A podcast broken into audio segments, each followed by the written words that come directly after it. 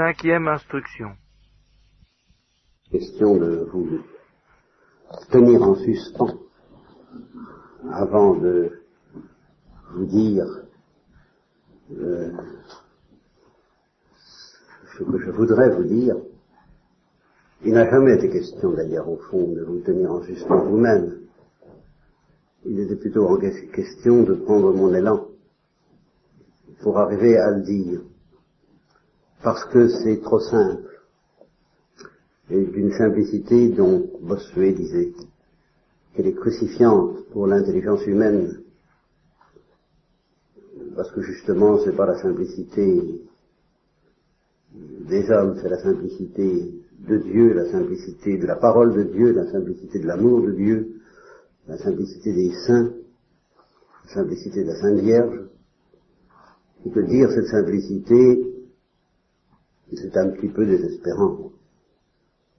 Et quand je pense à la parole de Saint Jean de la Croix qui dit plus bas, plus bas, si bas, si bas, je m'abaissais que si haut, si haut, je m'élevais. Et j'atteignis enfin ce que je cherchais. J'ai l'impression que en théologien et en prêcheur, deux activités qui furent constamment conjointes dans mon existence, que j'ai jamais prêché sans faire un peu de théologie, et j'ai jamais fait de théologie autrement que pour prêcher. C'est un peu le contraire. C'est si haut, si haut, je m'élève dans des constructions plus ou moins tarabiscotées. Euh, c'est afin de monter, monter sur un tremplin d'où je pourrais plonger, plonger plus bas toujours plus bas, toujours plus profond dans la simplicité divine. C'est afin de tomber, afin de plonger, que je monte. C'est afin de descendre.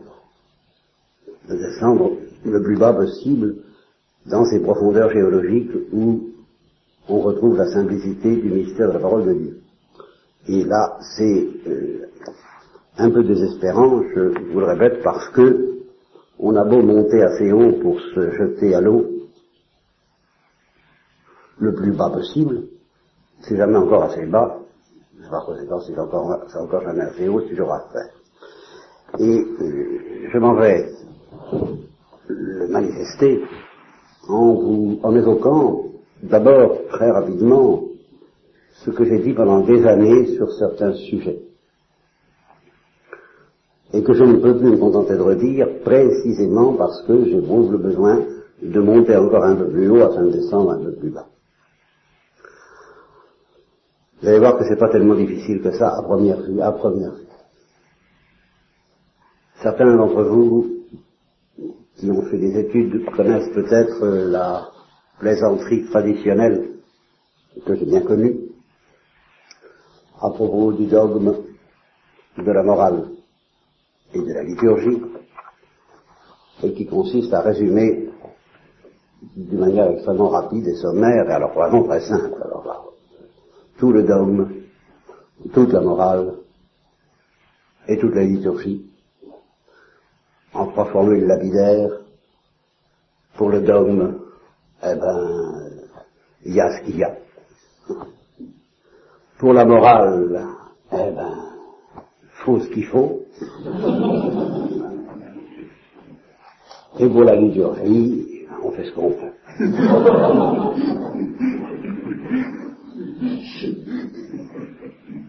Euh, vous avez sans doute plus ou moins entendu ça, enfin, je l'ai entendu. J'ai trouvé ça admirable. Et je me suis amusé, justement, ça fait partie de ces petites acrobaties euh, tarabiscotées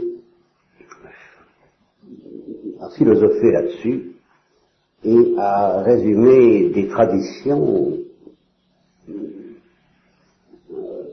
énormes qui, ont pesé, qui pèsent considérablement sur l'esprit humain.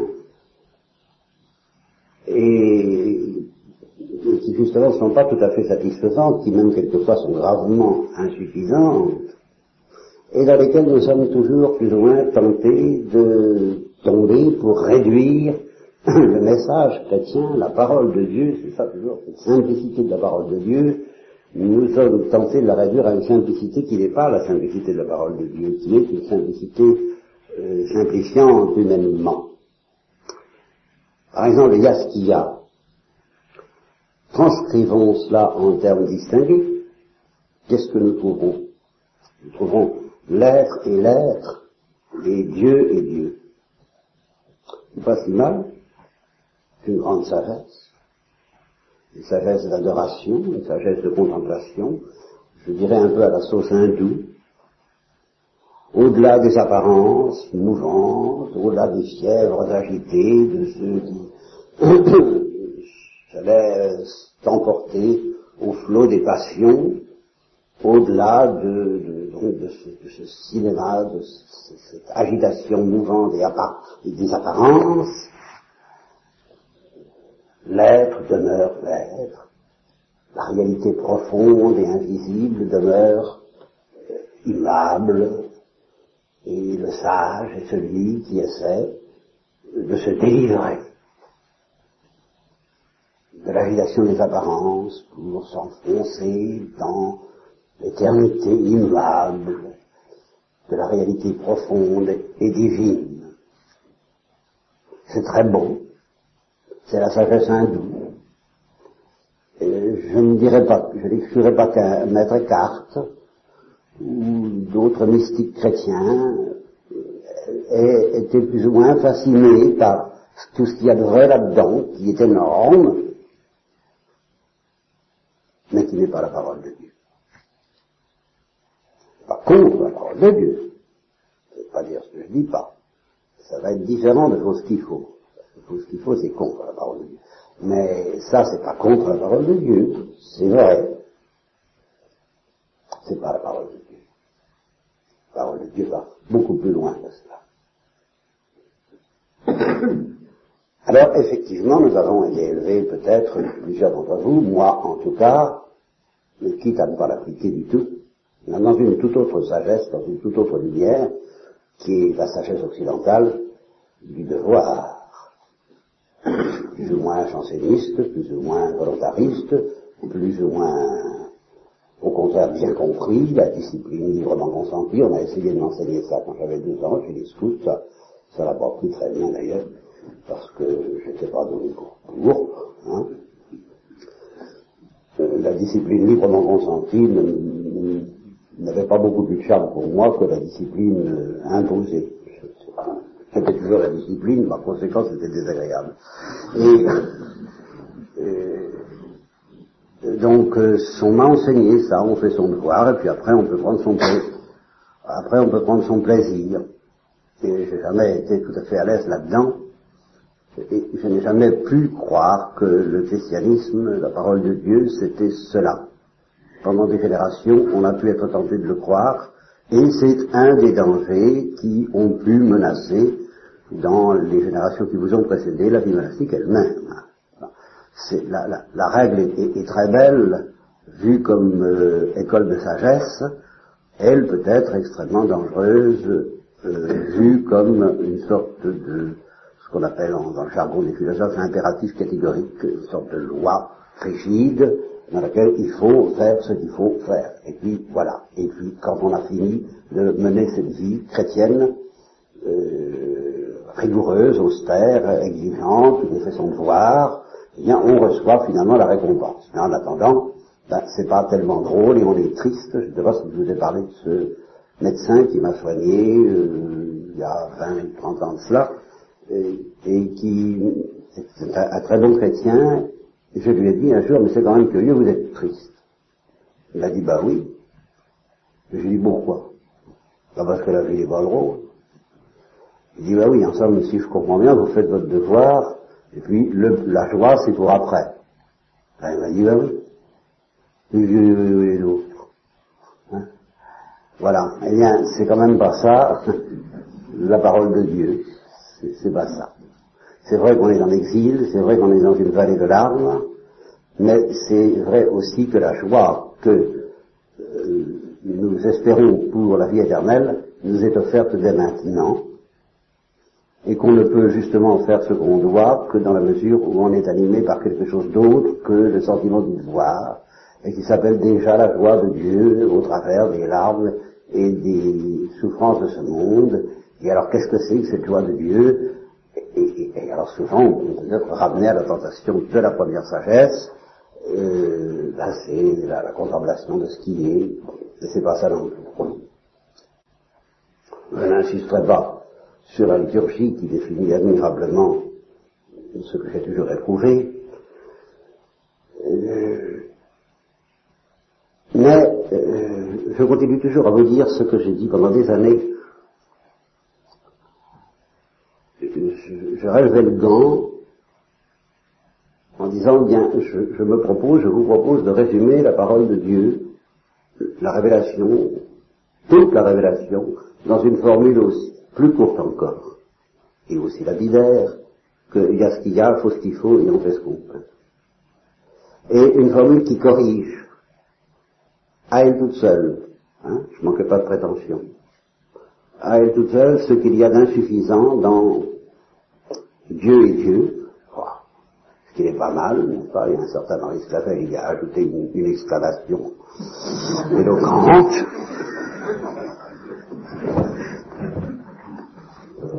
Dieu est Dieu, où il faut ce qu'il faut. Quelque chose qui corrige immédiatement ce qu'il y a d'insuffisant dans Dieu et Dieu et ce qu'il y a de gravement erroné dans il faut ce qu'il faut, dans le tu-dois, le tu-dois, qui nous a tellement, plus ou moins accablés. Encore une fois, pour ma part, pas trop, puisque mon professeur en troisième avait écrit sur mon bulletin scolaire aucune conscience.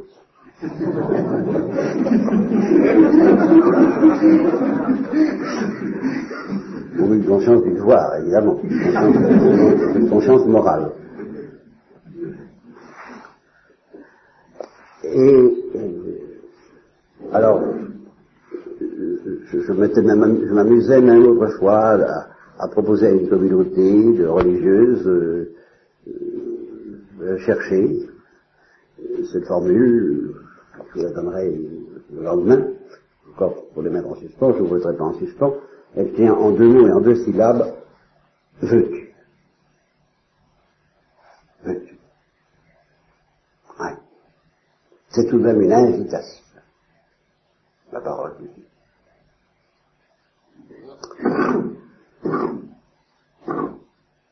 Ça, je l'ai dit et redit à satiété.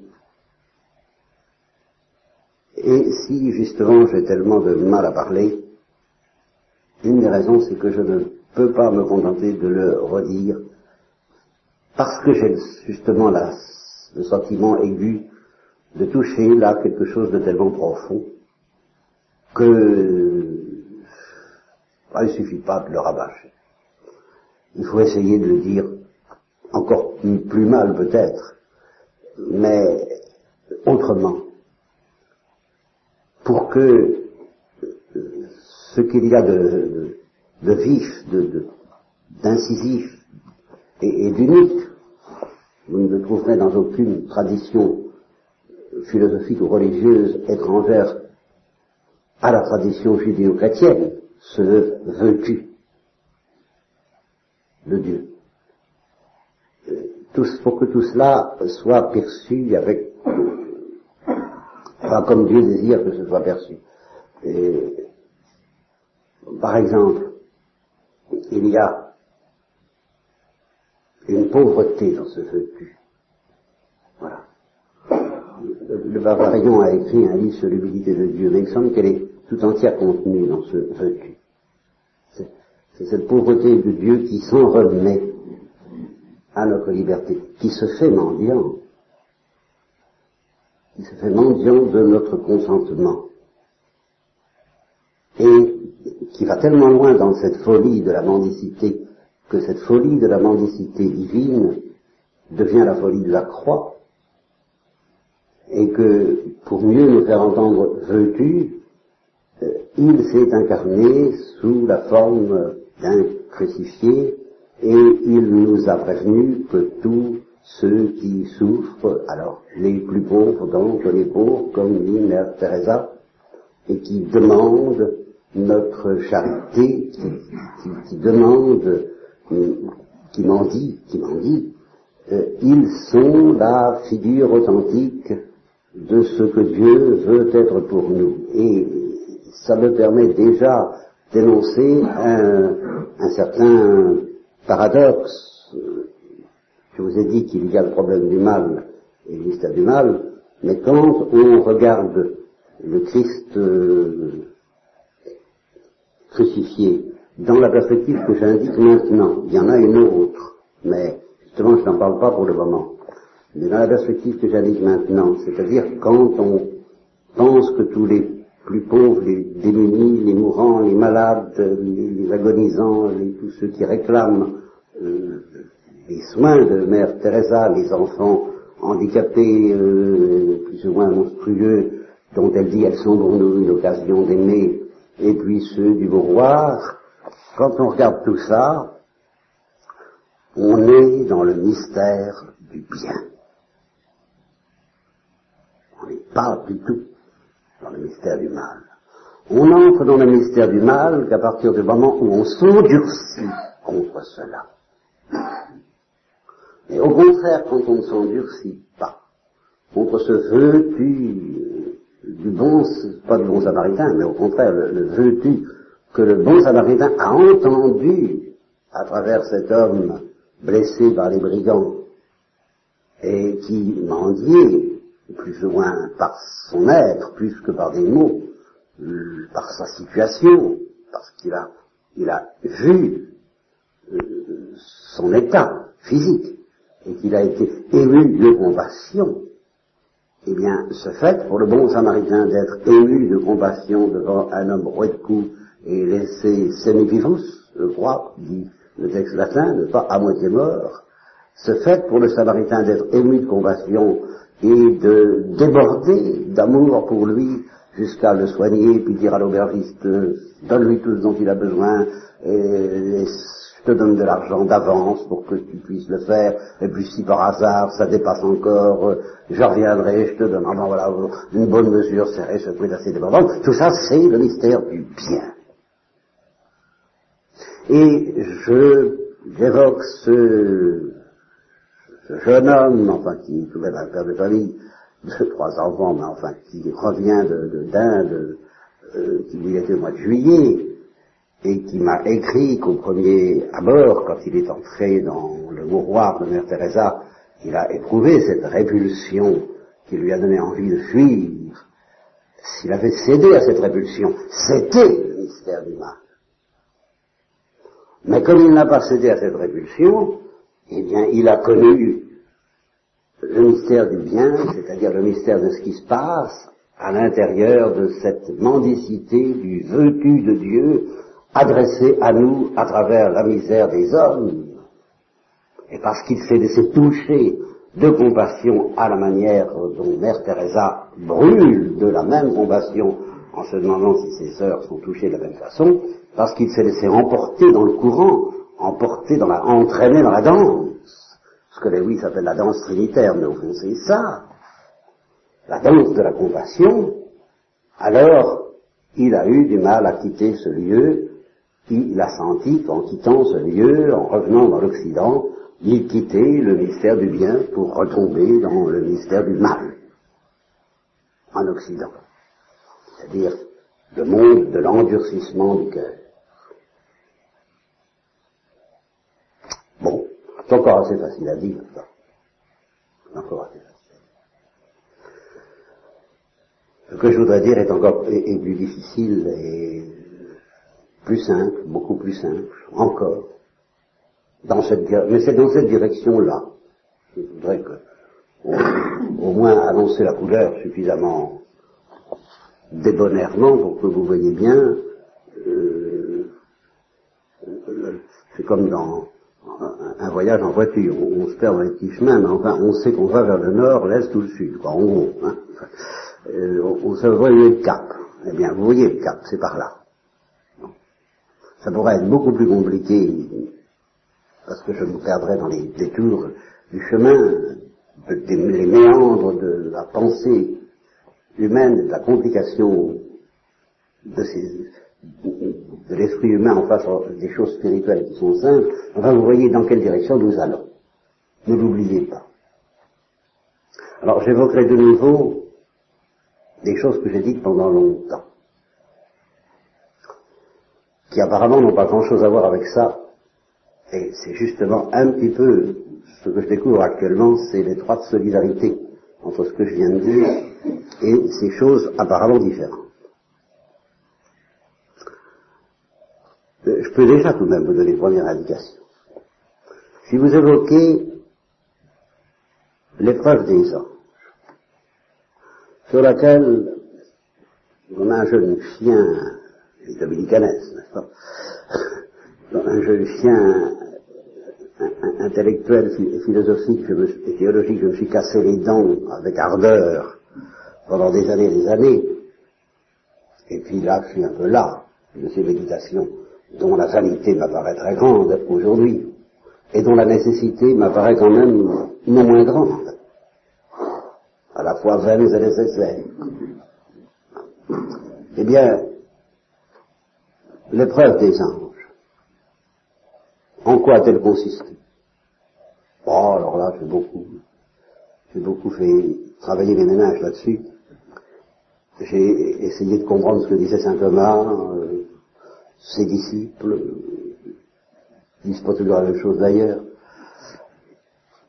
Est-ce que je pouvais en penser moi-même? J'ai tourné en rond. Je retiendrai pour le moment une seule chose. C'est que il n'y aurait pas eu d'épreuve des anges si Dieu ne leur avait pas dit, veux-tu Ça c'est sûr. Bien. Nos premiers parents, qu'est-ce que ça a été l'épreuve de nos premiers parents avec cette histoire de la pomme? Qui n'était peut-être pas une pomme, mais qui dit le oui après tout euh, Pourquoi c'était pas un fruit? Moi je vois pas d'inconvénient. Quand on voit euh, le mystère des végétaux, c'est quelque chose, le mystère des végétaux dans la vie humaine, le secret des plantes. Hein.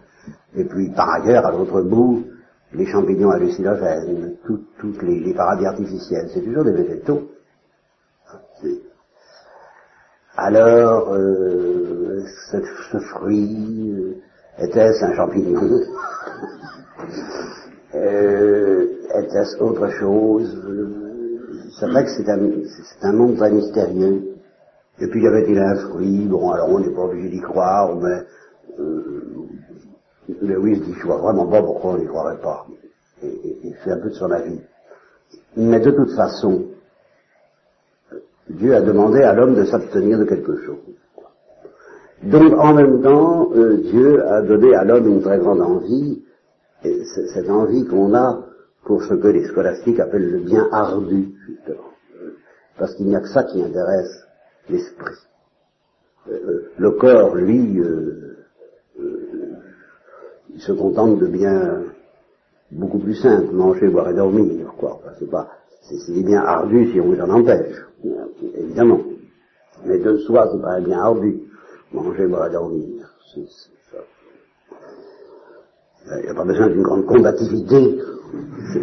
C'est même pas indiqué si on veut trouver le sommeil, n'est-ce pas? Bien.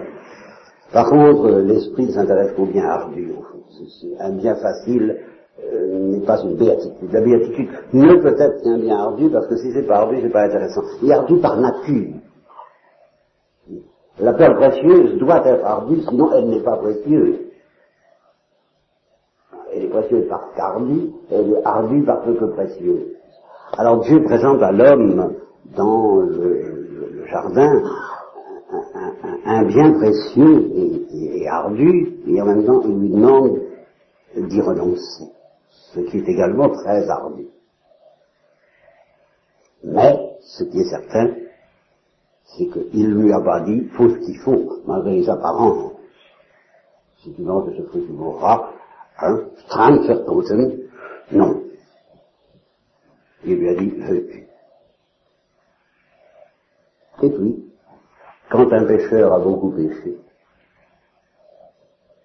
comme l'enfant prodigue, qu'il est accablé comme nous le sommes par le poids de nos péchés, de nos, impuissances que j'ai évoquées, et que nous connaissons d'autant mieux que nous essayons d'en sortir, cette espèce de prison de la désobéissance dans laquelle nous sommes enfermés, cet esclavage du péché que pour bien connaître, il faut justement essayer d'en sortir, lever son petit pied, euh, suivre une, sainte règle et s'apercevoir, je l'espère pour vous, qu'on n'y arrive pas.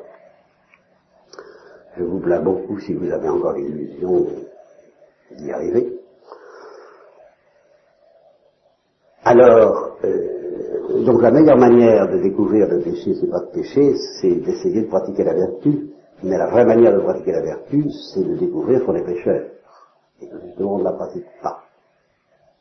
Et à ce moment-là, on peut entendre la parole du Christ dans l'Évangile, et qui est celle de Thérèse de l'Enfant Jésus que j'évoquais hier soir. Là, je renoue quand même ce que tu disais hier soir. Veux-tu, veux-tu? Recevoir ma miséricorde. Veux-tu ouvrir ton cœur à la miséricorde qui va te rassurer, te pardonner, te guérir? Veux-tu me donner ta misère? Veux-tu me donner tes péchés? Qu'est-ce qu'on fait d'autre en confession que de donner bah, ce qu'on a?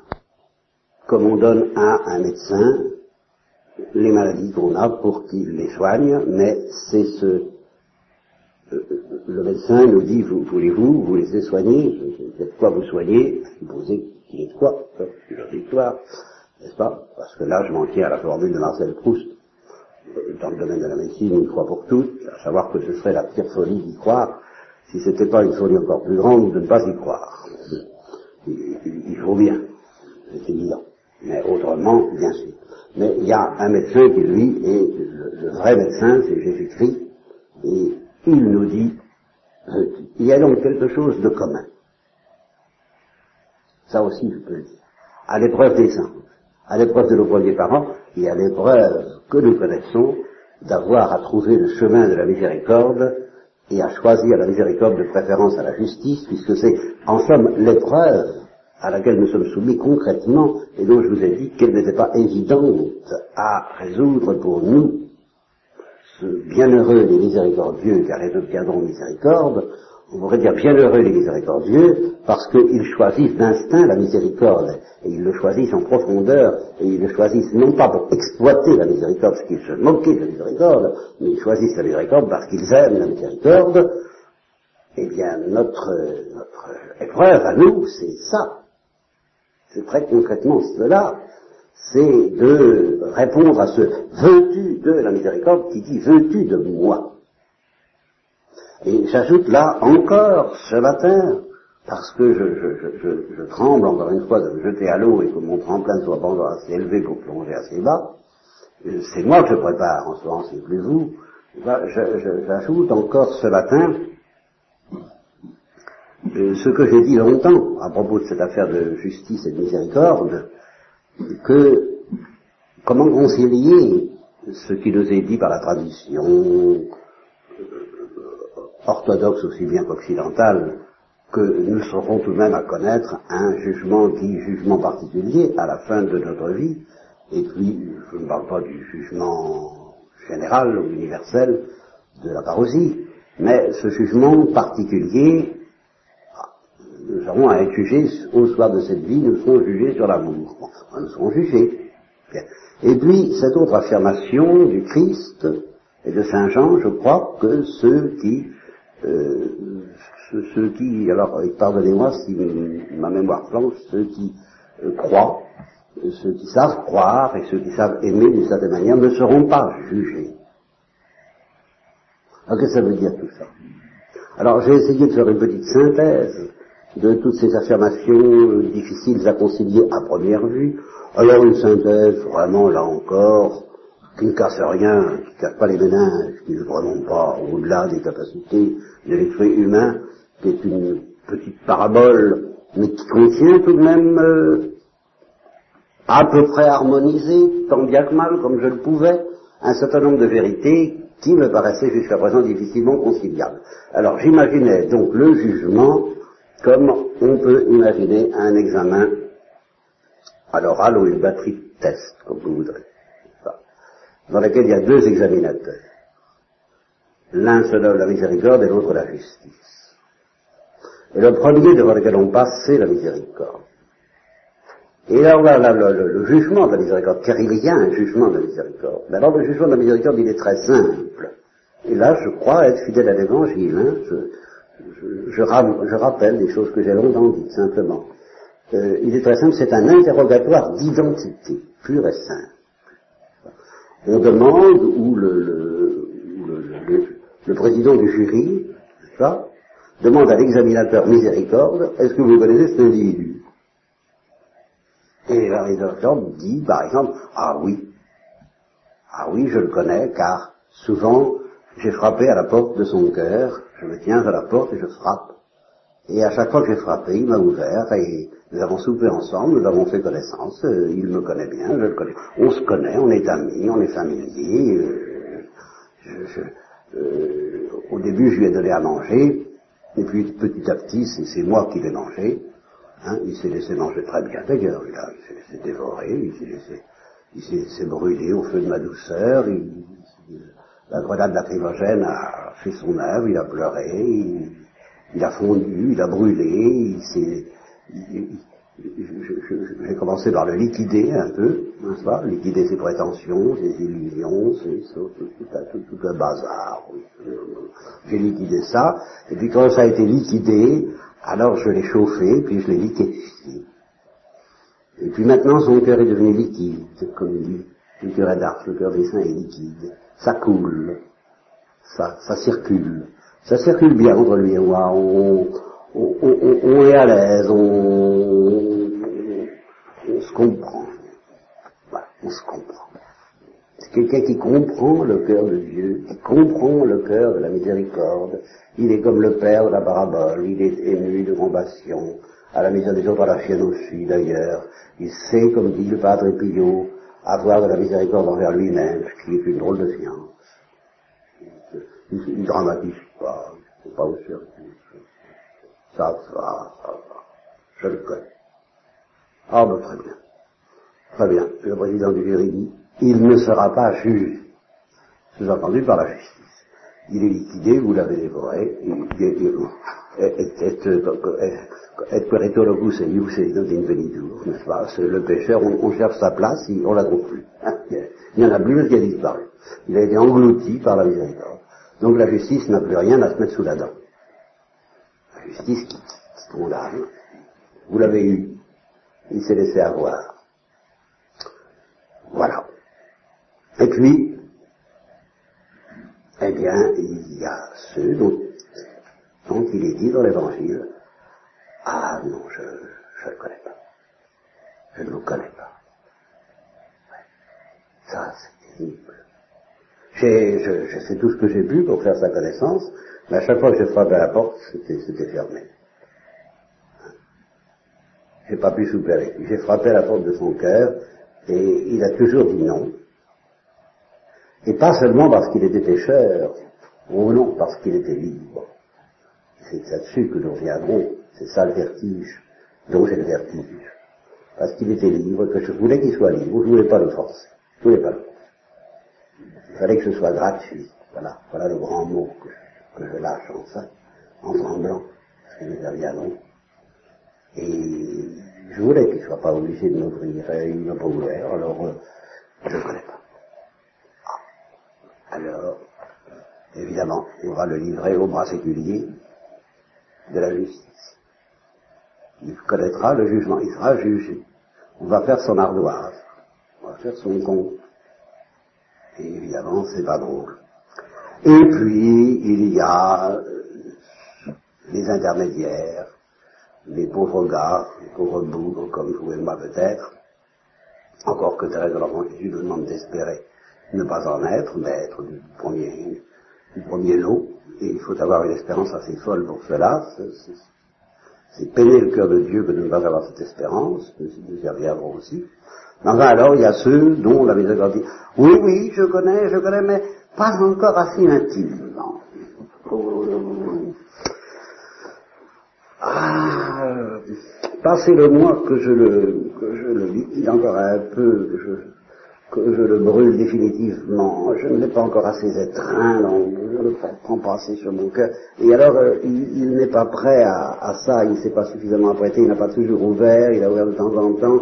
Alors j'ai besoin de faire sa connaissance plus intimement, et alors évidemment ça va lui faire très mal. Ça va lui faire très mal parce que sur la terre j'y vais doucement, mais alors là, évidemment, au purgatoire, euh, il n'y a plus, on n'a plus le temps. Hein. Euh, on n'a plus le temps, et c'est justement lorsqu'on n'a plus le temps que c'est très long. Parce que justement, tant que je respectais sa liberté, ça pouvait aller très vite et à moindre frais. Mais maintenant que sa liberté a fait tout ce qu'elle pouvait et qu'elle a dit oui, mais pas assez, alors évidemment, euh, bon, ça coûte plus cher. Bien. Voilà, j'ai dit tout ça euh, longuement, longuement. J'ai dit encore quoi? Eh bien, à propos de l'épreuve des anges, alors là, et à propos de l'épreuve de nos premiers parents, je me suis trouvé devant une énigme que je n'ai jamais résolue. Et tous les théologiens que je lisais me paraissaient tomber immanquablement dans un écueil euh, que je n'arrivais pas à éviter, soit l'un, soit l'autre. Ou bien, on dit, mais enfin quoi? C'est pas pensable, ce péché de l'ange. Il n'y avait pas la croix, il n'y avait pas la souffrance, il n'y avait pas la mort, il n'y avait pas le pudois, il n'y avait pas les efforts, il n'y avait pas l'instabilité de la chair, il avait... Bon, on lui propose d'être heureux, bah qu'est-ce qu'on attend pour être heureux, quoi? Qu'est-ce que je... Et j'entends encore un de nos pères, prêchant sur euh, Satan, euh, à, Alger, qui fut ma première affectation, c'était ce que je me suis permis d'appeler avec tout, tout, le respect que j'y dois quand même un sanglier des Ardennes, parce que un père très impressionnant, très intelligent, et alors il prêchait sur le péché de Satan, disant, il a dit non, c'est complètement idiot. Eh ben voilà. Là, c'est vrai. Si vous regardez les choses par un bout, c'est quand même idiot. On lui propose le bonheur éternel sans souffrance. Sans souffrance proprement dite, au sens où nous l'entendons, nous, nous, la connaissons, le poids de la souffrance, il n'y a, pas, le problème de la souffrance des enfants, il n'y a pas le problème de la mort, n'y a pas... Là, il suffit de dire oui, il entre dans la béatitude éternelle, il est très intelligent, justement, il n'est pas idiot. Il sait que s'il dit non, ça va être la valeur éternelle, vous Comment expliquer cette chose C'est impensable, c'est insensé. Il suffirait d'être sage. Voilà. Alors, retenez cette expression. elle est la première, euh, euh, le premier écueil dans lequel nous tombons quand nous pensons à l'épreuve de l'ange et à l'épreuve de nos premiers parents, et puis finalement ce sera la nôtre aussi, car euh, la miséricorde, ça apparaît comme une bonne affaire. Il suffirait d'être prudent, comme le Christ y invite. Soyez pas idiots, je vous offre le pardon. Acceptez-le. Vous voyez, et en fin de compte, c'est le problème, c'est tout bête. Au, dernier instant, la dernière heure, bon, euh, euh, il y a la mort, mais les prédicateurs le disent, soit bien, la mort, de toute façon, vous l'aurez. Bon, la souffrance, de toute façon, vous l'aurez. Bien. Ce qu'on vous demande, c'est pas là-dessus que porte le choix. C'est de savoir si vous voulez être pardonné ou non de vos péchés. Parce qu'il n'est pas idiot. Il suffirait d'être sage. Comment ça se fait? C'est le même paradoxe, c'est la même folie qui fait que le, pécheur s'endurcit. Et je me rappelle,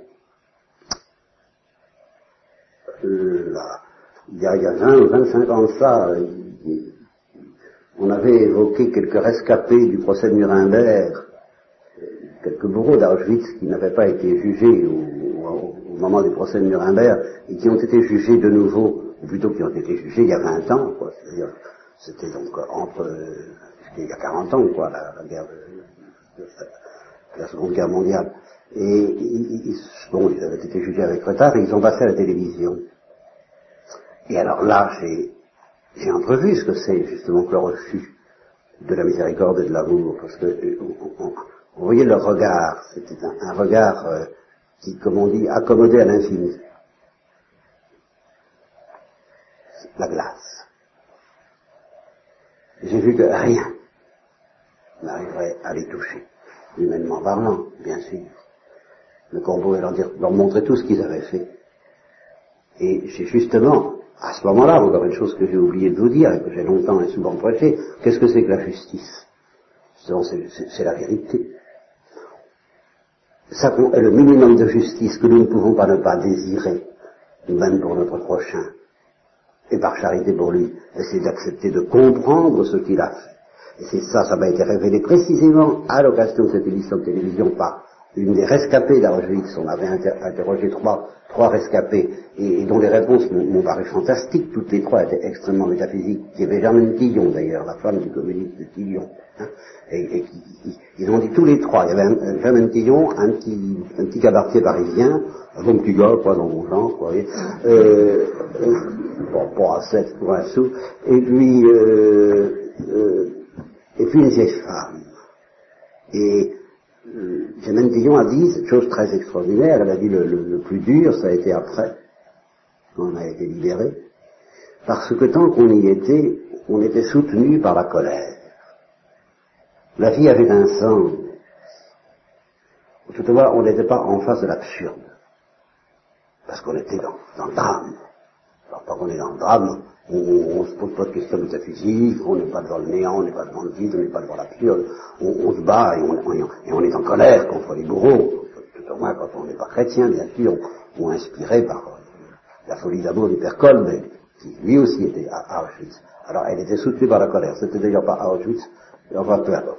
Et, euh, et elle a dit seulement quand on est sorti de là, je fus une immense dépression c'est plus rien. Que le sentiment de d'une absurdité totale de la vie et de la mort. C'est déjà pas mal. Le petit cabaretier parisien, il a dit aussi quelque chose d'extraordinaire, qui le rapproche encore du mystère du jugement. Il a dit, ah ben oui, que je voulais, hein, bon, il y a une chose qui est curieuse. Ah, voyez-vous, on venait tout bon, tout mauvais, quoi. Ah oui, on venait tout bon, tout mauvais, il n'y avait rien à faire, quoi. Parce qu'il n'y avait pas assez de pain. Alors, euh, le dernier morceau de pain, il y en avait qui le volaient. Aux autres, ils devenaient des loups. Des loups. Ah oui, vrais loups, enragés. Pour une bouchée de pain, parce qu'on avait faim. Ou alors ils la donnaient. Alors on devenait tout bon. C'est comme Puis là, ajouté cette chose encore plus extraordinaire. Vous savez, ceux qui venaient des loups, ils étaient désespérés, parce qu'ils ne savaient pas qu'ils étaient comme ça. Ils ne savaient pas qu'ils étaient comme ça. Ils ne savaient pas qu'ils étaient des loups. Ils croyaient de braves gens, quoi. Puis ils découvraient qu'à l'expérience, des rayons, des rayons X, dans, dans, dans ce que Bruno Bettelheim, un, psychanalyste américain, appelle des situations extrêmes. Et dans cette situation extrême, ils, découvraient leur profondeur, ils découvraient qu'ils étaient des loups. C'est pas mal non plus. Et alors la dernière, pour la bonne bouche, pour terminer cette instruction, euh, c'est alors cette femme sans doute chrétienne euh, à qui on demandait quel châtiment croyez-vous que mériterait ces, ces bourreaux qu'on juge maintenant, n'est-ce pas euh, quel, quel châtiment mériterait-il à vos yeux? Et elle a répondu suppose encore une fois qu'elle était chrétienne, c'est une chose extraordinaire, tout à fait extraordinaire, qui m'a cloué presque autant que la parole de Thérèse de l'Enfant Jésus. Elle a dit, il n'y a pas de châtiment possible. Il n'y a pas de châtiment possible. Le seul châtiment, ce serait de leur faire comprendre ce qu'ils ont fait. Mais ce n'est pas possible. Ce n'est pas possible humainement, mais ce qui est impossible aux hommes est possible à Dieu, et ça le mystère du jugement, et quelque chose en nous nous dit que nous ne pouvons pas souhaiter échapper nous-mêmes à un tel jugement.